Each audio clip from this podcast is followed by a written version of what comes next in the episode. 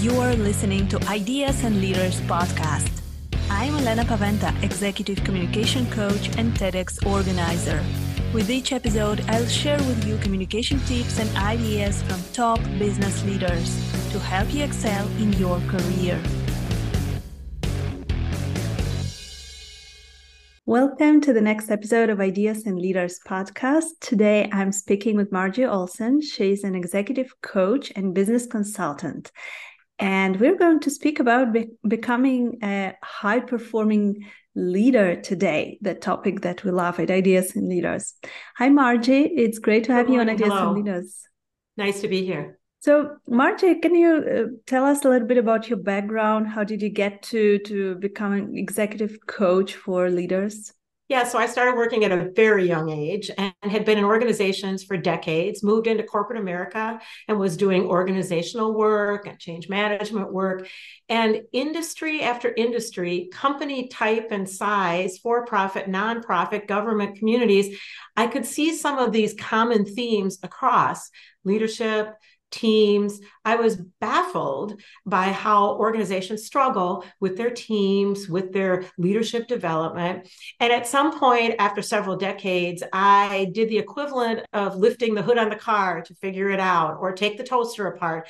I went back to school to a university and spent four years in coursework to earn my doctorate in organization development. I wanted to understand what are organizations missing because they need more help to be able to lead better and have better teams. And what I was shocked to find out is that at that point, we'd already known what we need to know about the art and science of leadership, the art and science of leading high performing teams. We'd already known what we need to know for three decades. So there I was in this doctoral program and so I chose for my research, my dissertation, sort of a what the heck is happening in business today to understand if we have all this information, what is the gap for leaders to be able to execute and to make it stick? So how are we developing leaders and what are they missing to be able to have that change in the future and build their leadership teams? And so was able to embark on that dissertation journey found the answers to some of my questions in my research and then spent the last 10 years in organizations applying what i know coaching leaders on how we do this. And so i developed top team accelerator to help any leader hit the ground running and develop this many times for the very first time. I love your background. I think that uh, combining the academic experience and business experience is so important. This is what I do as well, and we can benefit so much in both areas. So, Margie, I know that you're working with leaders, you're working with executives. Um, what are the biggest challenges that, in your opinion, leaders currently fa face? Yeah, so the first thing is they are not aware necessarily that they haven't valued or prioritized the behaviors and the dynamics, the organizational dynamics among themselves, their leadership team, and groups in general. So I always had sort of a reaction to top down leadership. Well, we shouldn't have top down leadership. How does that help employees? How do I feel empowered? How do we make sure every voice is heard? And now that I've done, gone through my education and four decades in corporate America, I know that top down means you get it right at the top, you model it and cascade it to the next levels of teams, and pretty soon your entire company benefits from that. Right now, companies are at the uh, behest of their teams and their leaders from all the other places that they've come from and all of the other ways of developing. And they don't know how to develop leaders the way they know how to hire for legal, for finance, for HR. So those are very concrete to them. And on this other piece, they internally suspect that they're supposed to just know it. If you think about who our first leaders are, they're the people that were there when we were born and raised us. And then there are those first jobs that we have and the first teams that we're on in school or after school. And then the first um, pass on our career the question is how did those leaders learn to lead the same way they did not have high performing leaders who had a development path that helped them know how to lead those were the leaders that we learned from so we are engaging in day to day leadership without having a playbook, without understanding how people learn and how people change. And so we're kind of having to make it up as we go along. And I would say the most common thing I experience with leaders and organizations is they think they're the only ones.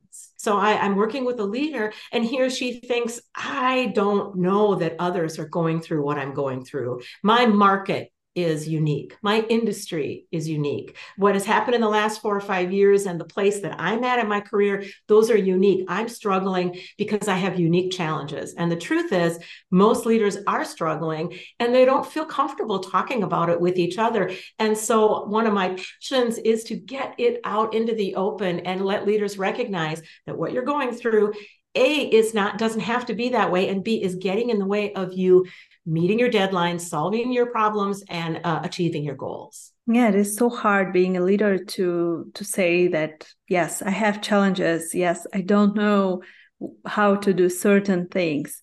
So I think that it is great that you are doing this and that you're you're speaking openly about this and you have method to to work with yes. this so this is something that i also wanted to ask you about and um, you you said that we don't know how to develop leaders. And this is something that we hear very often that someone says, Oh, I'm doing everything myself because they don't know how to do it. I have to teach them everything from beginning. So there are there are those tension in the teams where leaders want to delegate more and want to work less and to have less stress, but at the same time they kind of don't know how to organize this development and this learning process. So, what would you recommend to leaders to have develop their teams better and uh, to have more high performing teams? And the word that I love that you used was organize. So the biggest challenge they all have is that they're having to just day to day just sort of work through it. They're not organized around that the way they absolutely are organized around finances and supply chain and their operations. They commit a lot of time and energy and planning and brain, um, you know, the, the collective brains of the groups to get all of that right. And then for some reason along the way, they missed that there is an art and a science to these behaviors and this leadership and this communications in an organization and that you need to systematically set it up, not haphazardly, not what you inherited. So if you come in as a senior leader and you just take over the team, the company, and you just pick it up where they left off, that is the opposite of the kind of organization they would want to do if they wanted to get their finances right, if they want to make sure that their locations are set up the way they want to. So I developed Top Team Accelerator with a few principles that help them engage in a way that will truly develop it for them and help them make the changes stick. And number one is we do it in sequence. So, for example, one issue that leaders have is that their leadership team members do not trust each other. And I say that, and it sounds a little absurd. These are high powered individuals with great careers, education, experience. They might be savants in their field, they're quite knowledgeable in the areas that they represent.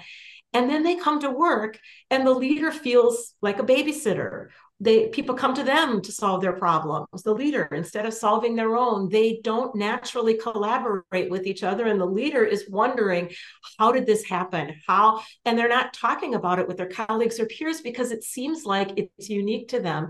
And so for example when they don't trust each other in my program we don't go after trust. You don't say you know what? We're going to do a two day offsite and we are going to become a collaborative team. We're going to work on collaboration. So, what I learned in my 40 years in corporations and organizations, as well as my education and practice, is you need to get the sequence right and build the foundation blocks. And then once you do, trust develops, collaboration develops, cohesion develops. And so we have four pillars in Top Team Accelerator, and they start with the first thing you need, which is teamwork. How can you each on the leadership team represent the other areas and talk about their needs and their teams and their agendas and their part of the goals and priorities of the leader and who they are and how they relate to their own teams? Can you speak for each other rather than going back and talking to your team about this key group that you're a part of? And ha- where are you in your in your your development as a human being on self awareness. And self awareness, as I define it, is understanding how your behaviors have impacts on others and understanding how the behaviors of others impact you and so we continue to grow the self awareness, very critical piece of being a leader. And then we develop what I call team awareness. How are we aware of our team, the way we're working together, our levels of trust and collaboration and cohesion? How are we, did we reduce the level of gossiping? We now implement some metrics around behaviors. We talk about it openly. We learn how to be able to have these conversations that first can be pretty awkward.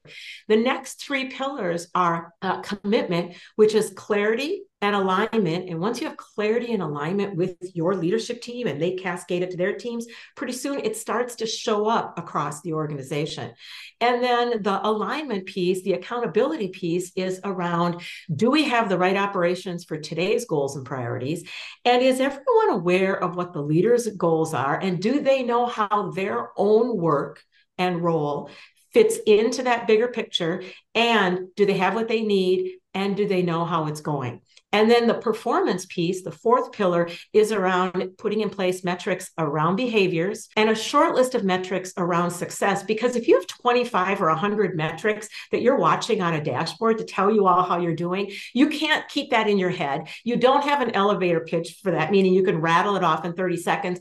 And that means you're not telling the same story. You don't know together the same things. And when you as a leadership team don't know together how it's going, both in terms of success metrics and behavior metrics, then you're actually not yet a cohesive team. And we build all of that in that sequence. And I will say, I learned about that sequence in my doctoral program, which had already been in existence for 30 years. So when you pull a book off the shelf uh, at bookstore, or you listen to a podcast and an expert is talking about what you need for high performing teams, it's based on all of these same foundational principles. What's new is how do we work remotely? What's new is how do we have global teams? What's new is having five generations in the workplace. But the principles for addressing those uh, have been the same and have lasted the test of time for 40 years. Yeah, so you were speaking about several pillars of your top team accelerator method. You mentioned teamwork, you mentioned clarity, commitment, which is clarity and alignment,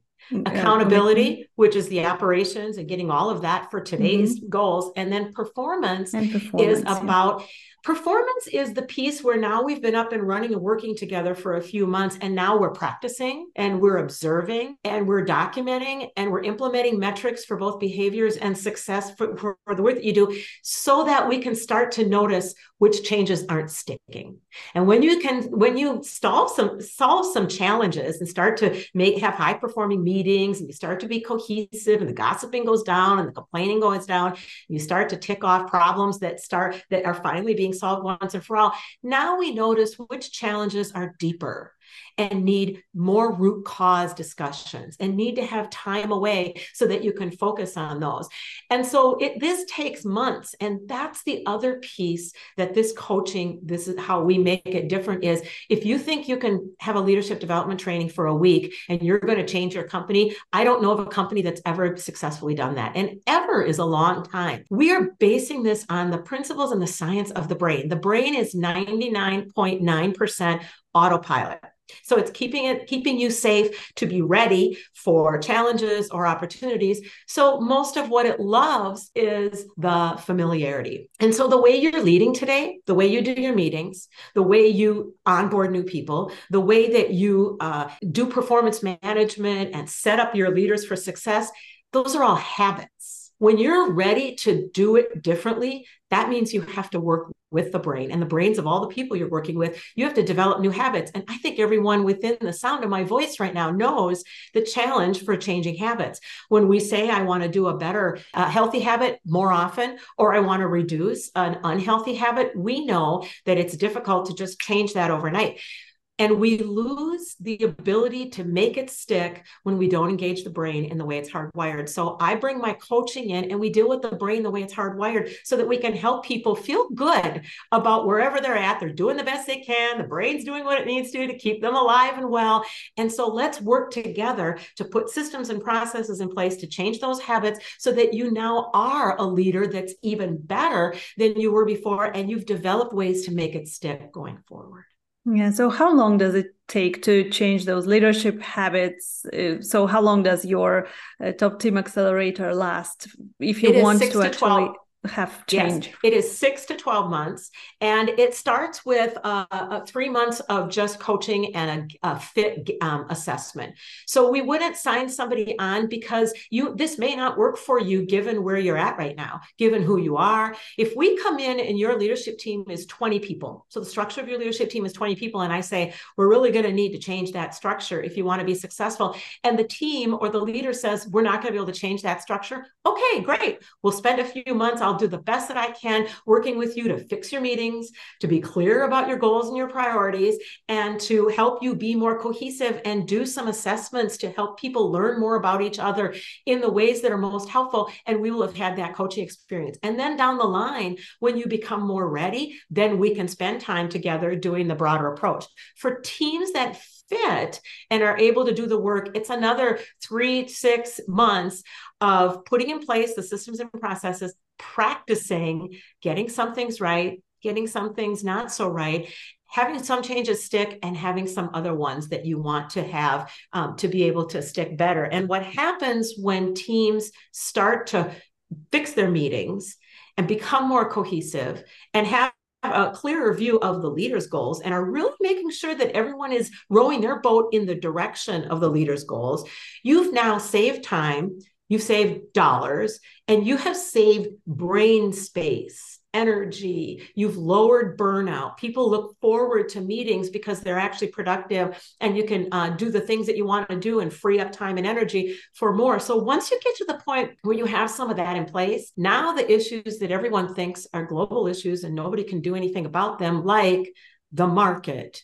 the workforce challenges, five generations in the workplace, what to do about remote working, all of those things, diversity and inclusion, where are you at with diversity and inclusion? All of those things have been continuously living on the back burner because you'll get to it when you have more time, when you have fewer fires. Well, once you set up your organization so that you're not always firefighting and you're not always solving the same problems, you actually get to solve some problems. You free up time to go off and spend time and energy and the right people to build a culture of diversity and inclusion, to build a culture that accommodates five generations, to put the workforce in place that you want. And you don't have to solve it for the globe, you're solving it for yourself. So, Margie, if our listeners who are listening to us want to become more high performing leaders, want to, want to become better leaders, uh, what would you recommend them to start doing? What are the first yes. steps that we need to start doing to, to have better, high performing teams? Yes, three things. Number one, fix your meetings. So, another unfortunate reality is that everything we know about having effective meetings, we've known. When I come into a client and I talk about what is needed for effective meetings, doesn't sound like rocket science. And a matter of fact, they they nod their head and say, "Oh yeah, I know all. We've tried all that." They say, "We've tried all that." So let me just give you a few items. Number one, you need to separate out your strategic meetings from your tactical meetings. And people say, yep, we know to do that, but they're not doing that. Why? Because there's some other issues they have. It's uncomfortable for them to not invite people who want to come so you've got people coming into the meeting to talk tactics, but they're strategic. And then they bring up the workforce issue. And now you're 15 minutes into the conversation. You haven't done your tactical work. You didn't have the right people in the room to talk about the workforce issue. And now you didn't get to do either. Number one, have the right people separate out your strategy and tactics and then track throughout the meeting in a way that everyone can see that you're you're on the same page as them what did you decide what questions do you come away with and who volunteered for what? And then pause a few minutes early and reiterate that. I worked with a five person leadership team for a year who worked together day to day and they they had been working together for a year. Then I came in. They still had a different version each of them, a different story about what they were going after and by when and with whom. They thought that if they spend all this time together, of course they are of one mind. No, you have to say it out loud. You have to compare notes. You have to take that time. So people might know this, but because of some of their challenges with fires all the time and running and having so many meetings, they haven't even actually had the space or the investment of time to fix their meetings. So they can do that, number one. Number two, I love the Working Genius Assessment. It is a, I'm certified in that. It is Lencioni's latest, greatest thing that he offered into the world. Mr. Uh, you know, his group, Five Dysfunctions of a Team, and the Working Genius Assessment um, is a way to understand our productivity and our teamwork, the way we each show up. And just quickly, there are six items, six profiles for the working genius that make up the acronym widget. W I D G E T. So in your workplace, you have wanderers, you have inventors, you have discerners, you have galvanizers, you have enablers, and you have tenacious, tenacious folks. And each of us has two geniuses of those six. Each of us has a couple competencies, and each of us has a couple frustrations. And when you're always finding yourself behind schedule or under over budget or you put out a product and you, you find out the market didn't like it at all. How did we make that mistake? Well, because you're having meetings and you're not following the widget sequence. So if you have a discussion for a product that's getting ready to go to market, you've already asked the right questions. You've already invented what the solution is of the product. You've already discerned, is this going to work? Because you have people that are geniuses at these, th- these things. You've already galvanized the organization. So now people know how to row their boats in the direction of this new product or service, you're at the point where you're enabling and getting it worked out, and tenacity is checking off the list that you finish it. And somebody says, you know what?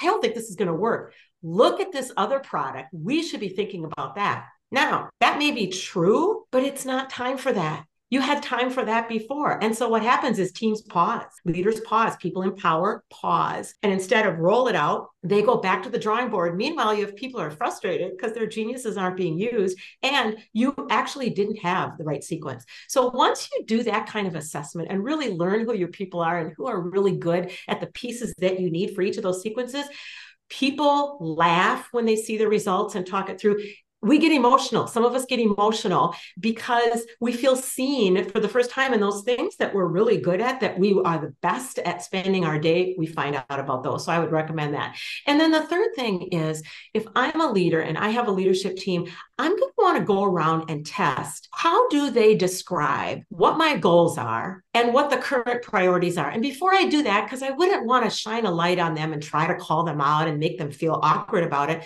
first thing I would do is have some time to be really clear. Lay it out again at the risk of sounding like you're over communicating, which is a positive, by the way. Lay it out again. Be really clear. Folks, here are the three goals that we're going after this year. All boats need to row in this direction. Here are the current priorities we have. And then start asking each leader, what is your team's part of that? And how is it going? And then this team, and then this team. And then next week, do a little recheck. Can you recite to me what my goals are, what the priorities are, what we're working on? And pretty soon after you do that a few times and do the work that needs it to feel okay, because there are going to be people that are going to struggle. You have people who want to go off in this different direction. It's part of your issue. They shouldn't be doing that if that's not the direction you're going. You have people who think it's one way and they find out it's another, and they have to go back to their teams and undo some directions, re-establish and reprioritize with their people. So this can take a little bit of time. But what's really fun is several weeks into it when you've gone through processes to be clear, to test, check for understanding, to talk about their teams and what's going on with them, and then recheck all of a sudden you've gotten closer to being more cohesive and you're faster and you're you're lighter you feel better together and you start to look forward to meetings together because you share this information perfect so we need to fix our meetings we need to do the genius test uh, assessment and we need to uh, to make sure that our team knows what are our goals, what are our priorities, directions. So great, great tips. Thank you, Margie, for sharing uh, with us uh, some of the tips, some of your methods, and it is it would be really interesting to know more. So if our listeners want to uh, reach out to you, ask some additional questions, maybe work with you, where can they find you? So I'm at oleson-consulting.com. Oleson is O-L-E-S-O-N, the E is silent, dash consulting.com. All kinds of free resources out there and a lot about the model. And then I post on LinkedIn every day. So you can follow me, margie.oleson. And I post free resources every day to give people at leaders, teams, organizations a chance to do this stuff themselves and to know how else more to engage with me. Perfect. Thank you so much, Margie, for being an Ideas and Leaders today. It was such a pleasure talking to you. Thank you. Thank you for listening to Ideas and Leaders podcast. Did you enjoy this episode? Let me know that you listened by tagging me in your LinkedIn profile and using a hashtag Ideas and Leaders. See you in the next episode.